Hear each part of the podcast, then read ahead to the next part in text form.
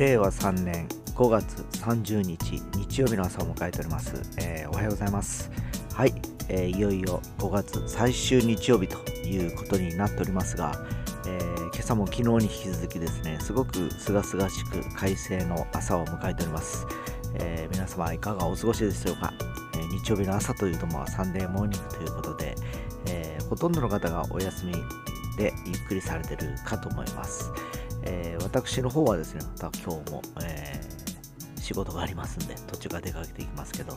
えーまあ確かにですね今も街が終わってる方閉まってるんでですね、えこの土日ですねまた車でいろんなとこに出かけられる方もいらっしゃるかと思いますが気をつけて一日を過ごされたらよろしいかと思います。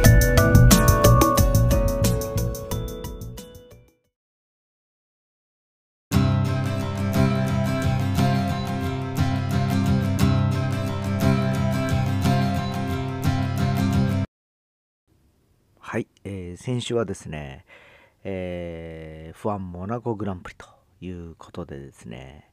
えー久しぶりに、えーエキサイティングなレースがありました、えーちょっと情報としては1週間ほど落ちてくるんですけど予選からもう波乱含みでございましてですね、えまさかまさかの、えフェラーリがポールポジションと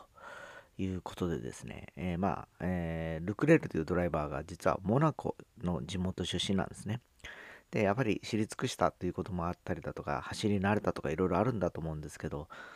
今、ペラーリスは3番手ぐらいの力なんですね。3番手、4番手ぐらいのチーム力なんですよ。マシンの力もですね。なのに、えー上3番手を全部蹴散らして、えーポールを取ると。で、セカンドドライバーのサインズも、えー確か3位、4位ぐらいだったかな。えー要するにベスト5に入るスタート、スターティンググリッドということで、えーオープニングからですね、え非常に楽しみにして見ておりました。で、やっぱりモナコグランプリ、いろんなことがあるのがグラモナコグランプリだったりするんですけど、えまあ、ポールポジションのさっき言いました、ルクレールがですね、えーオープニングラップに出てこれないと。要は車が故障してしまって壊れてそのまま走らずリタイアというまずいきなり一周も走らず終わってしまうフェラーリ。ポールポジションを取ったにもかかわらずですね終わるという状況下で、まあ、スタートしていくんですね。でそうなるともう誰がで頭に出るのかなと思って見てたんですけどえーまあ、えー確かあの2番手グリッドについてたえーレッドブルホンダの、えーフェルスタッペンが、えー飛び出して、えそのまま先行していくわけですね。で、その後ですね、本来であれば、まあ、今、上昇軍団といったメルセデス、ハミルトンなりボッタスという、まあ、2人のドライバーがいるんですけど、確かボッタスが2位だったかな、走ってて、3位がですね、えーそのさっき言ったルクレールの相棒のですね、サインツが3位だったと思うんですね。で、4位が確かですね、えーマクラーレンのノリスとかいう感じで、まだハミルトンは出てこないんですよ。で、その次がオコンだったかな、ガスリーだったから、まあ、結局、えー蓋開けてみるとですね、えー最終的に92年以来、えーホンダエンジンがモナコを制すという、えー結果になるわけですけど、92年のですね、えーモナコ、いまだに僕忘れてないんですけど、えー最終的にセナが勝つわけなんですけどね、えーずっとその年ですね、えーウィリアムズチームに、ウィリアムズ・ルノーというチームが強くてですね、もう歯も手も足も出ないという感じでですね、えーまあ、ハイテク満載の車を操るナイジェル・マンセルと、えーまあ、セナっていう図式だったんですけど、えーもうずっとマンセルが先行しちゃっててですね、えーセナはもう 2, 2位キープだったかなぐらいで、えーもう攻めてなくて走ってたんですよ。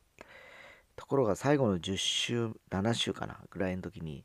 えーマンセルのリアタイヤがちょっとパンクしちゃってですね、ピットには入らなきゃいけなくなるんですね。でここからの7周っていうのがですね、多分 YouTube とかにも上がってると思うんですけど、すごいデッドヒートになるんですね。で、いうのも、まあ、ピットに入りました。その間にセナが、えー抜き返して1位で踊り出ます。えーで、片やフレッシュなタイヤのマンセルでイケイケどんどんのウィリアムズチームのエンジンと車ですよね。えー、でもう片やもう冷えしきったタイヤを、えー、こねながら最終、えー、要するにゴールまで引っ張っていくことでセナとの戦いなんですけど最初ですね、えー、確か、えー、6秒7秒ぐらいタイム差があったんですよその7周ぐらいの後にで1周2秒ずつぐらい速くなってしまってきてですねえー、ラスト3周ぐらいだったかな。もう追いつくちゃ追いついちゃうんですね。ナイジェル・マンセルがセナの後ろにですね、ぴったりと。もう背後霊のようにですね。で、まあ、ご存知でモナコは抜けないサーキットなんですよ。ただマンセルはどっからでも行ける感じでもう外側からだとか内側だとかスキャラを狙おうとしてて、えー、でセナもですね最後の試験のとこなんかも対応は半ばロックしながらスライドさせながらこうブロックしながら、えー、トレースしていくわけなんですね。うまいラインをですね。でその残り3周ぐらいかな。もう車がぶつかるんじゃないかなっていうぐらいまでこうあっちこっちナンセルマンセルがこう仕掛けていくんですけどそれに、えー、一切ミスをせず動じないセナがですね。最終的にはコンマ何秒差で、えー、優勝するというすごいデッドヒートを繰り広げましてですね。で最後ピットに戻ってきた時マンセルと最後握手するんですよ最後ですね。いいレースをしたんだなっていう2人のあの様子レースを見てですね。それがやっぱり92年のえー、マクラーレン・ホンダのですね、えー、モナコの優勝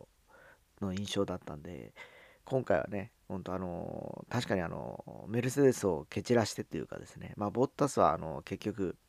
ピットに入った時に、ピットでタイヤがうまく外れなくて30秒ぐらいロスして結局リタイアみたいになるんですけど、えー、ハミルトンに関しましては非常に圧勝した感じで、確か7位ぐらいだったと思うんですね。で、その上をホンダを筆頭に、えー、フェラーリが来たり、マクラーレンが来たり、アルピーヌが来たり、えー、要するにトロロッソじゃない、今なんだあそこですね、えーと、アルファタウリですね。で、何よりも、えー、今回ちょっと見応えがあったの、ベッテルがですね、その、ハミルトンのすぐ後ぐらい、ベスト10、8位ぐらいに入ってきたと思うんですね。だからなかなかそのね、えー、チームも熟成されてきて、えー、ドライバー、腕のあるドライバーがようやく4戦目ぐらいから結果が出てきてるんでですね、この次のレース、えー、もしかしたら非常にもつれるんじゃないかなと思って、え、楽しみにしてみたいと思います。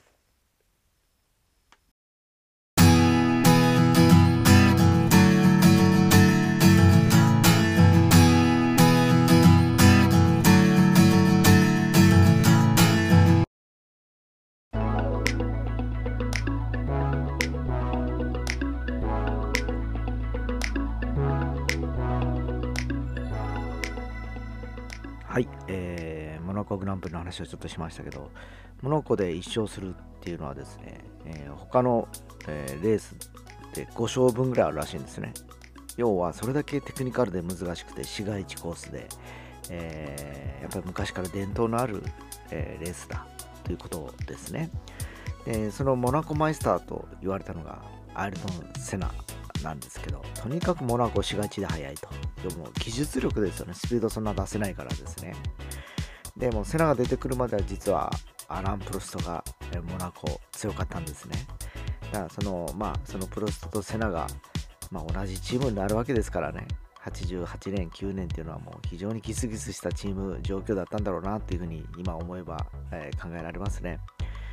で、もう本当あの、最初ですね、セナが弱いチームにいたトールマンの時も雨のレースだったと思うんですけど、それで、えー、モナコで、確かあの、2ヒート制になったんですよね。結果的には優勝できなかったんですけど、まあ、あのあのまま走り抜いてたら優勝だったのかなっていうぐらいな感じでですね、えー、それからはずっと着実に勝っていったんですけど、忘れもしない88年ですか。えー、マクラーレン・ホンダに移籍した初年度ですね、やっぱりすごい車と、えー、環境を手に入れた彼はですね、珍しくモナコで、えー、スピンアウトとリタイアするんですね、トンネルの前でですね。まあ、初めて見ましたね、だからセナがですね、モナコでやらかして終わるというのはですね、それ以来はですね、もう一切彼が、えー、モナコで、えー、そういうミスを犯してレースを終わらせるというのは見たことがないんでですね、やっぱりあの若さとか、そういうあの環境だとかですね、いろんなものがこうね、えー、まあ、ドライバー自体を育てていって、えー、勝てるドライバーっていうのはやっぱり経験値もそうなんでしょうけど、やっぱり前、えー、メンタル部分が一番ね、必要なコースだったりするのかなって気がします。昔はね、ほんとデトロイトだとかもあったんですけど、今市街地が確かね、どこだろうな、もう一個ありましたよね、どっか。でマレーシアがどっかだったと思うんですけど、もうね、限られた、えー、もう市街地コースってになってきてるんで、一時期は日本もあったんですよ、あのお台場あたりで市街地コースで F1 開催しようかって、まあ、フジテレビがやってた頃だったんで、イケイケどんどんで、まあ、お金も、まあ、いろいろスポンサーもついてた頃だったと思うんですけどね、結局そんな F1 も今化石燃料から離れつつあるんで、えー、先々どこまで、えー、このレースが行われるか微妙なところですけどね。